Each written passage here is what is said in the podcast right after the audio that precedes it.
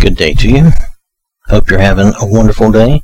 I want to read to you from Romans uh, chapter 13, verses 1 through 5. Basically, this is uh, this is in regards to current events, the current uh, rioting and looting and different violent things that are happening across the nation. Um, I normally don't like to really speak about current events so much. I believe God is in control and I let Him handle those things. I do pray about these things, but I don't normally try to speak about them specifically. In this case, though, um, I know that there were some true, there are some true protesters there that unfortunately opportunistic and um, let's say criminal minded people are um, taking advantage of this and co-opting that message to create this time of of upheaval, you know, um, causing destruction and hurting people and hurting people's livelihoods. Even even people that they would claim to be on their side, they've hurt their businesses. They've destroyed their business, destroyed property uh, of those folks, and that's it's uh, it, it, it's illogical. It doesn't make sense. Um, I've heard all kinds of different things said about this and trying to kind of justify it or you know and then I've heard uh, the, the opposite the crackdown. And, and I do I do believe we have to enforce the laws we have. I, I think as a society we, we have to do that. Um, I think just because something bad happened one person did something wrong over here. And uh, I think this was in Minneapolis Minnesota correct um, just because one person did something wrong there, that doesn't make it okay for you to do wrong things everywhere else. I mean, that's, you know, just use common sense. That doesn't make all these other actions okay or correct. It's not. And you're no longer protesting. At that point, you're creating your own chaos and, and that is not, that is not a protest. You no longer have a message. You know, your message is violence and the destruction. There is no, um, and you actually, unfortunately, when people are uh, are violent and, and doing things like that, the looting, the destruction, the vandalism, they are taking away from and removing the the voice of the true protester. They are because they overshadow that, and then everybody starts paying attention to that, and the true protest, the true message, is lost. And that's the extremely sad part about this. Um, people had something to say about something that should never have happened. Um, now, I'm not passing judgment on what did happen. I was not there. And I find that the media sometimes inflates these things, but nonetheless, whatever happened, it sounds like something happened that should not have happened, that was wrong. Um, and these people had, you know, they wanted their voices to be heard. They wanted to speak out against that that's okay as far as a peaceful protest goes and, and talking about that, and that's a way to start making change. However, all that has been lost now in the chaos and in the violence, and that's that's sad. Um, so I'm going to try to do several things here about this and try to post these up, even though they will be probably late, um, late to the party, so to speak. Um, but when we have turmoil in everyday life in, in the world, we need to remember God. We need to come back to God and follow His Word and, and pray to Him. And that's some of the things I want to go over um, with the next few um, the next few uh, lessons that I have that I want to that I want to talk about from the Word of God. So this is Romans 13, and this is verses 1 through 5 and this is going to sound maybe like it's uh, a negative, but it's it's not. It's it's a positive thing.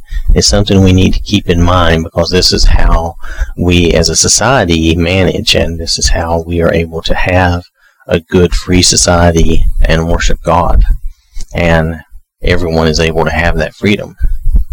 So Romans chapter 13 verses 1 through 5 let every person be subject to the governing authorities, for there is no authority except from God, granted by his permission and sanction, and those which exist have been put in place by God.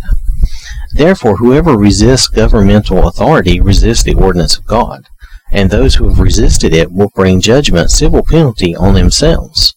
For the civil authorities are not a source of fear for people of good behavior, but for those who do evil.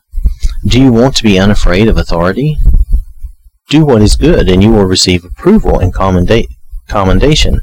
For he is God's servant to you for good. But if you do wrongly, you should be afraid, for he does not carry the executioner's sword for nothing. He is God's servant, an avenger who brings punishment on the wrongdoer. Therefore, one must be subject to civil authorities, not only to escape the punishment that comes with wrongdoing, but also as a matter of principle, knowing what is right before God. So here Paul is talking to the Romans and telling them to follow and obey, you know, the governmental ordinances and laws. And the reason is so that you can have a peaceful society. If you don't have a government and laws in your society, then you would have anarchy and chaos, and it would make worshiping God and spreading the gospel very difficult. Um, it would just make everyday life and everything difficult to have this anarchy and chaos, and we can't we can't live in that. We can't live with that in that wor- in the world with that.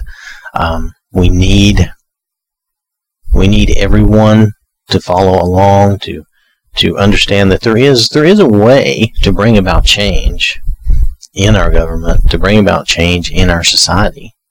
Um, this is not the way. Uh, what I'm going to remember, and what most people are going to remember years from now, is that uh, a bunch of people got, got angry and they destroyed a lot of things and they burned a lot of things and they hurt other people for very little reason, really no reason. Just because I see uh, someone hurt another person doesn't mean I have the right to go hurt yet another different person. Do you understand? It's it's there is no way to uh, make that that illogical jump. There's no way to do that. Um, and on the contrary, Jesus tells us to to love our enemies. Okay? The way we do that in a situation like this is through a peaceful through peaceful talk peaceful conversation.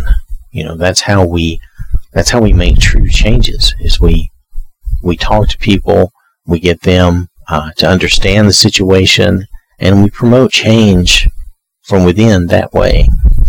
It's not easy and it's not fast, but doing what is happening today, or what has been happening the past few days with all the destruction and the looting and the burning and damage and vandalism, that's not going to cause any good change. On the contrary, it's bringing about very negative change. We have near, you know, nearly, we nearly have martial law in areas. We have curfews and the National Guard has been called out. And that is a bad consequence for doing bad, just like is mentioned here uh, in Romans 13 4 for he does not carry the executioner's sword for nothing. He is God's servant, an avenger who brings punishment on the wrongdoer when you're out there doing wrong. Now, this is not the peaceful protesting people. Well, those folks did nothing wrong there. They went out and maybe they had signs and maybe they yelled and hollered and, and made a noise, but that's okay. That's perfectly fine. Um, that's, that there's nothing wrong with that. They are protesting and, and saying that something wrong happened. Now, that's what this, that's part of what we're based on. That should be okay. But when you go to vandalism, when you go to destruction, when you go to hurting other people and hurting other people's property, and I know a lot of times you look at property and you think, well, that's some big companies or corporations' um, property or whatever, and you think they won't miss it, it won't hurt them. And then you find out later that, oh, well, this was owned by a local man who him and his family maybe they're even in your minority group and if, if you are in a minority you know um, and that you find out that, that you've hurt one of your own through your actions and that's you know that should not be the intent there so because we are of such limited knowledge and sight and capabilities we cannot judge and run amok and do these things. It just creates too much anarchy. and God refers us to following, you know, following our our um, our governmental laws and uh, following uh, what we should do, what we know is right too, because it is a matter of principle, as is mentioned here in verse five. Um, therefore, one must be subject to civil authorities not only to escape punishment. So you're not doing it just to escape punishment. You should be a better person than that, but also as a matter of principle, knowing what is right before God. You know what is right and what is wrong. And you know that it's wrong to go out there and cause such havoc and damage and, and possibly injure, you're possibly injuring other innocent people. And that is that is not good. And I will say one other thing about this because this is something that people who do get um, hyped up to do this violence and all this, and they feel that they are morally, righteously angered, and that they are running to do whatever, and they think it's it's necessary, that it's what should be done, and they consider everyone else a part of the problem. Unfortunately, you live in this society, you are a part of this society, you are a part of the problem. You are not the solution you are a part of the problem. And especially when you go and do violence and you destroy and do all these negative things and then you kill the voice, the, the, the good, valid voice of the actual people who had a message. You kill, you kill their voice. You drown out their message with your, with your, basically, with your wrongdoing. And that makes you a part of the problem and you're in no way a part of the solution. You are only generating more is- more issue, more problem, more troubles, and that is not going to bring about any real true solution. So we should remember that we need to be subject to our government and the, the laws. Now there is an exception to this when the laws and the government are going against um, when the civil authorities are coming against our right to worship God, you know, just as we saw uh, peacefully, you can go back to Daniel and look at the example of Daniel and uh, Meshach, uh, Meshach, Abednego. I'm forgetting the third guy.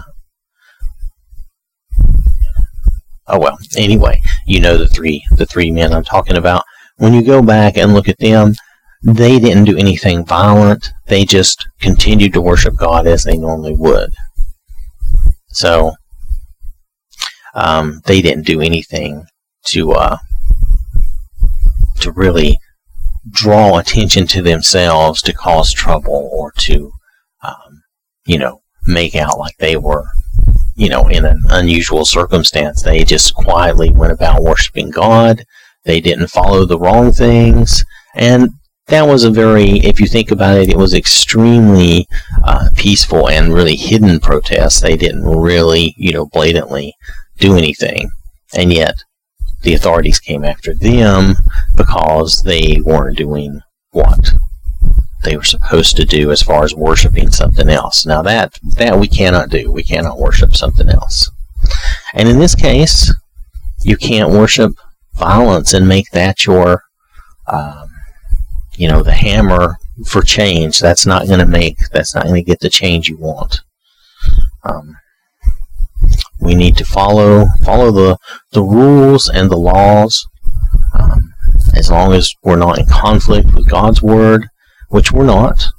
You know, this, uh, as I understand it, this incident that happened, um, this was something that was that was horrible and should not have happened. The person uh, who did that was arrested, and I don't know what else we would want our government to do at that point. We don't want them to do just street side executions because that means a lot of people would die that should never even be punished at all.